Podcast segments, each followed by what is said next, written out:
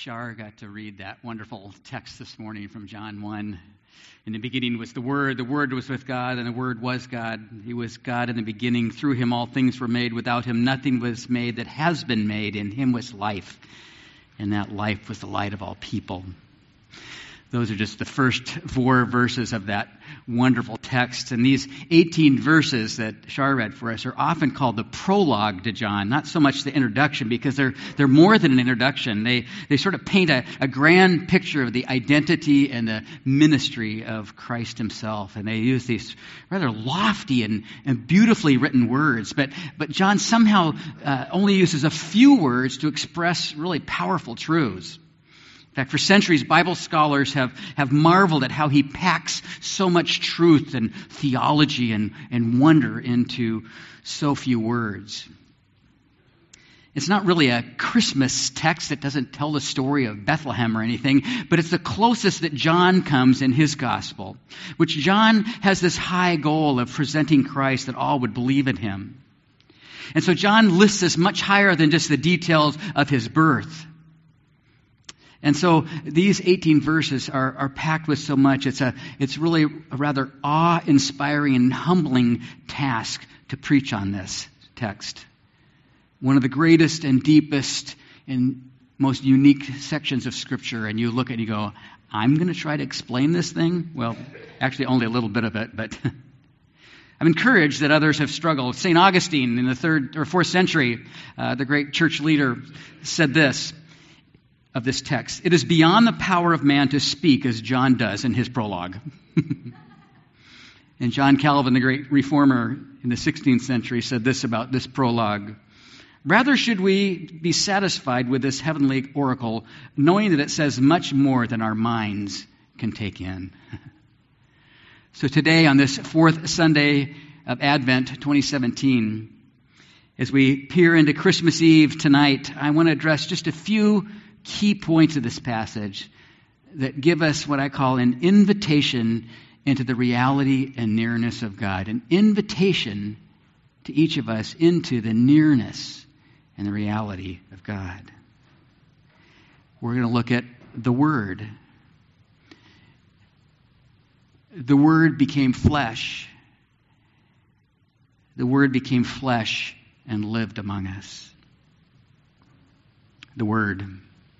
John is introducing the person of Christ as he needs to establish him, Jesus, as this unique, one-of-a-kind God in the flesh.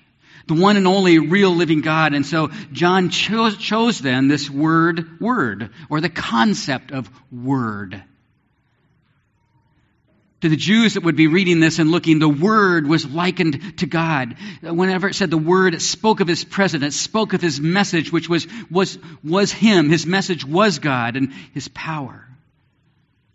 Jews would know the text from the prophet Isaiah in chapter 55, where he says, so is my word that goes out of my mouth. It will not return to me empty.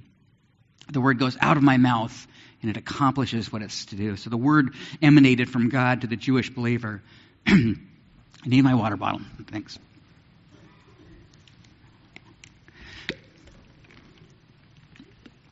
But to the Greeks that were reading this, and those who knew Greek culture and Greek philosophy, they would resonate with this word, because in Greek it was logos, the logos. In the beginning was the logos, which meant more than just word. It meant sort of the reason behind all things in creation. It meant the mind of God. It meant the order that God brings. It meant God's very being. Or it meant the organizing influence behind all that happens in the world. Can you get it? It's a little bit hard to describe, but it was much bigger than word. So the Greeks heard of that logos, meaning behind all things. And the Jews heard the message of God, the presence of God. And this word, John says, goes back all the way even before creation, in the beginning. And it doesn't refer to a moment of beginning, but it refers to a timeless eternity back as well. And John here is establishing the pre-existence of Christ, that Christ always has existed, that Christ was not created, but was always one with the Father, with God, not next to or alongside, but with God. It's more of a feeling, actually, the words actually mean more of a feeling of towards God, oriented towards God, was the word. What John is doing is getting at the essence and the nature of this one. Not identical with God, but one with God. Not identical with God the Father, but one with God. See, the words are hard. Those real smart theological guys, Calvin and Augustine, were right. It's hard to put words to it. But these are some of the greatest words about the nature of who Christ is. It's a key passage as we build a theology of Christ or the theology of the Trinity. We get a few more little pieces here that this living word is also the source of creation. Through him all things were made, says John. In him was life. Zoe is the Greek word. Zoe, zoo, zoology, life. In him was life, and also was the light. That life was the light of all people. Light and dark is another powerful theme all the way through John's gospel, but especially in this passage. The darkness here is the struggle in the world that shows up here. Dark symbolized struggle. It symbolized for John especially unbelief and ignorance among people who did not know God or who did know but were rebelling against him. The darkness tries to overcome, he says, but it cannot. Light wins.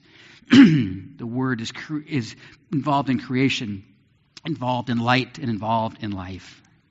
And all of this is pointing to the one true God that we come to know in Jesus.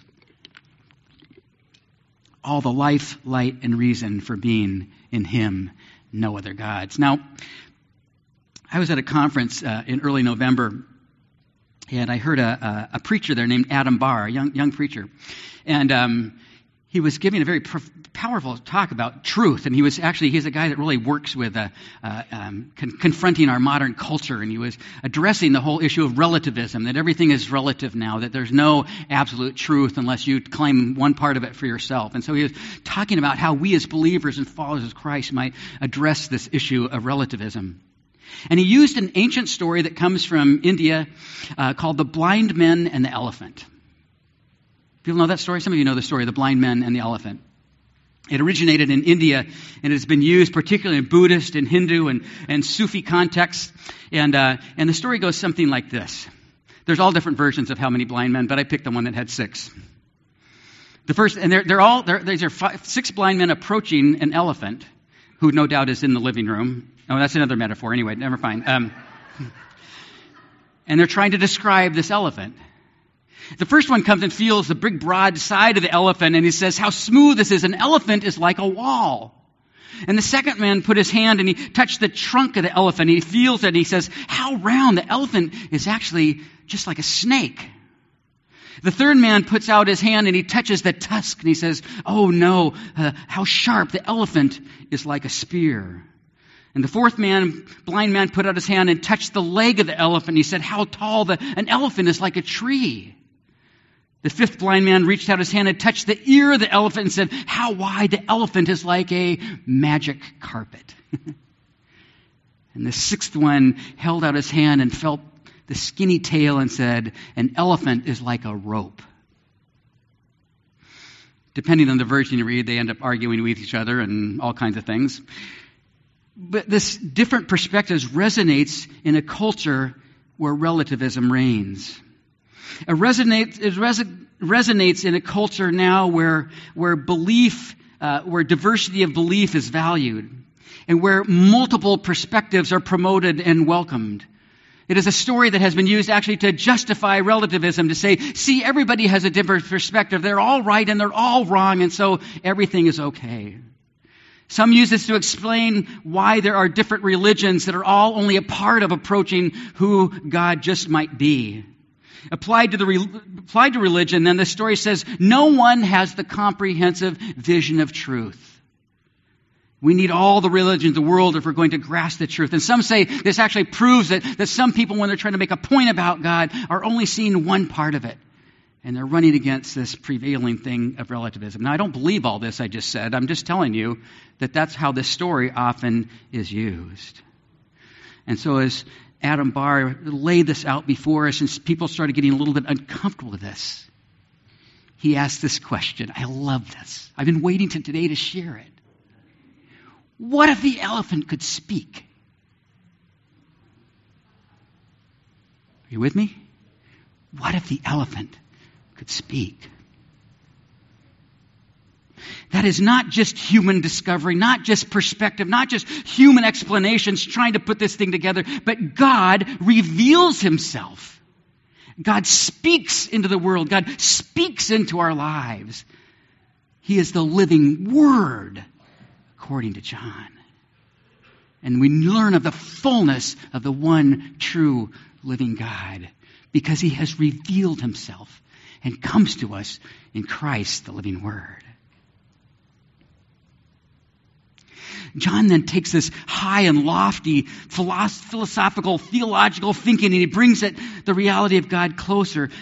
Not only is Jesus the Word, but Jesus is the Word became flesh. The Word, the ordering reason of all things. The Word, the source of creation, life, and light. Light that invades darkness. The ultimate reality, this Word, one with God, God himself put on flesh. It's a pretty graphic word in English. Now, John could have made a softer landing with this. John could have used some easier words, say, God became a man. Or God took on a body. Or God took on human form. And we hear those in other parts of Scripture when it speaks of the incarnation.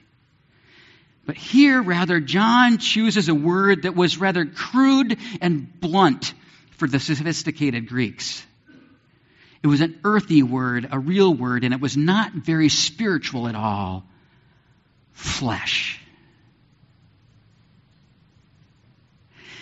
And even the Jews who heard this, now Jews are much more attuned to body and spirit being together than the Greeks were.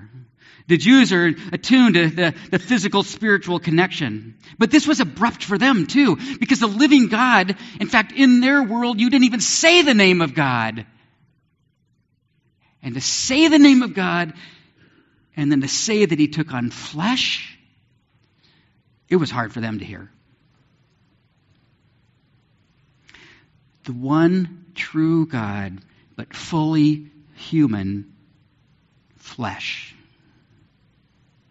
Still God, but in Jesus, a fleshy body that got tired and experienced fatigue, a fleshy body that got hungry, a baby unable to care for himself, that grew up with a body that felt strong emotion and experienced pain, emotional pain and physical pain. And in the final day of his life, endured great suffering. All of that felt in that fleshy body. The one true God put on flesh in order to speak to us, to show us himself, and to be with us and identify with us. The Word became flesh and lived among us. Ah, there's the final part. The Word became flesh and lived among us, or some versions say, made his dwelling among us. Now, God, of course, had gotten involved in human history before. God had sent prophets. God had given the judges. God had given the law. And even the kings were supposed to somehow represent God to the people. And the priests serving in the tabernacle would try to bring the people into the presence of God. But now God is getting even more personally involved as the very real Word of God takes on human flesh and lives with us in human form, dwells with us in human form. In fact, the word that John used that we translate lived or dwelled is worth noting. It's a Greek word that is often translated dwells or lives, but it can also be translated setting up one's tent, which we only do occasionally when we camp or have toddlers and we set up one in the basement. But this was an everyday thing for these people. He set up his tent. Or some versions say it would even be, the word would even take on the sense of fixing one's tabernacle oh, this is not just a place to live. That's the place where God lives. So stay with me here. You see, the tabernacle was the tent that the Israelites built to house the Ark of the Covenant.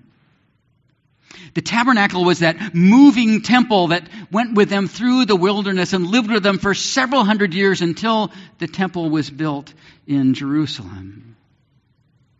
And the tabernacle housed, in a sense, God's holy presence after the Exodus, through their wanderings, into the conquest, and in the Holy Land right up until the temple, the first temple. So when John says that he's dwelling with us, he's setting his tent, that he's fixing his tabernacle among us, he's saying or suggesting, or actually more than suggesting, he's really claiming and confessing that Jesus, the Word made flesh, is the means by which we now have access to God's presence. The Word became flesh and made his tabernacle among us. This is where we come to have full access to God now. We often ignore the second part of John 1:14. We love the Word made flesh and dwelled among us. But the second part of that verse says, we have seen his glory, the glory of the one and only Son who came from the Father, full of grace and truth. So now John is saying that the glory of the Lord, the glory that was always something too much, human beings could not stand to see the full radiance of God's glory. Too much for our mortal eyes. It is now unveiled to us, and now it has, this glory has taken our form and our life and taken on our lot and become intimately accessible to us. That which has always been far away and inaccessible is nearby, readily available to us. And through him, God makes an invitation to nearness and reality. The reality and nearness of God. The Word became flesh and lived among us. I want to take it just one more notch, a little bit deeper and closer. Let's go right now to that situation in Bethlehem. I'm going to talk more about Bethlehem tonight, so make sure you come back. The smorgasbord will wait. Consider the how and where and to whom the appearance in the flesh took place. It was a baby. Manger, which means stable, dirty animals. Refugee, peasant, unmarried parents. Low-life shepherd eyewitnesses. Enemies and oppressors not very far away. Bethlehem's only 5 miles from Jerusalem. They were right up the road. It's a reminder that God dwells with us, but God dwells with us in the lowest and the darkest places. God dwells with us in the frightening places. God dwells with us in the moments of suffering, in the moments of helplessness, and in the moments of powerlessness.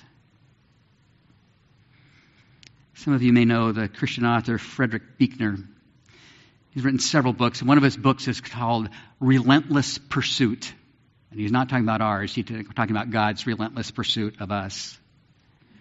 He says this: those who believe in God can never in a way be sure of him again. Once they have seen him in a stable, they can never be sure where he will appear or to what lengths he will go. I love this line. Or to what ludicrous depths of self-humiliation he will descend in his wild pursuit of us. In holiness and the awful power and majesty of God, if holiness and the awful power and majesty of God were present in this least auspicious of events, this birth of a peasant's child, then there is no place or time so lowly and earthbound but that holiness can be present there too. And this means we are never safe. That there's no place where we can hide from God. No place where we are safe from his power to break into and recreate the human heart, because it is just where he seems most helpless that he is most strong. And just where we least expect him that he comes most fully.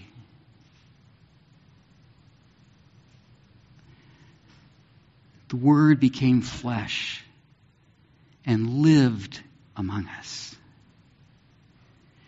He drew so near that this Word becomes on this day an invitation into the reality and the truth of who God is. And not only that, but it takes us deeper into the heart of God. It takes us to the very nearness of God wherever we are, whatever we're experiencing.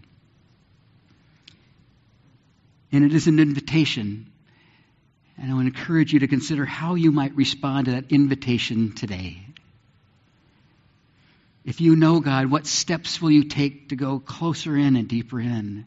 If you're in one of those difficult seasons right now, where might God be active in the midst of it? If life is really good and you wish I'd stop talking about these painful things, and rejoice in that, but maybe you're missing something in the quietness of God. And if you don't know God and don't know this nearness of Christ, I can't think of a better time than Christmas Eve to say yes to God and to step into that relationship, to give in to his pursuit of you and say, I want to know that nearness and that power of yours in the midst of my life. Diana gave us the gift of silence a little early in the service, and I want to give you that gift again for the last few moments, that we would reflect on this invitation as we consider the gift of God and God with us.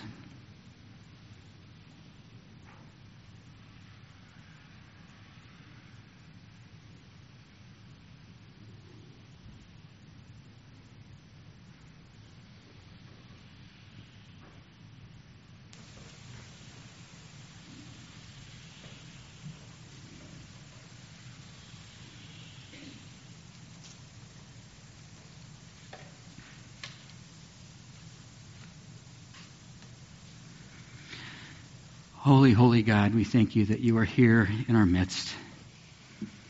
You are here.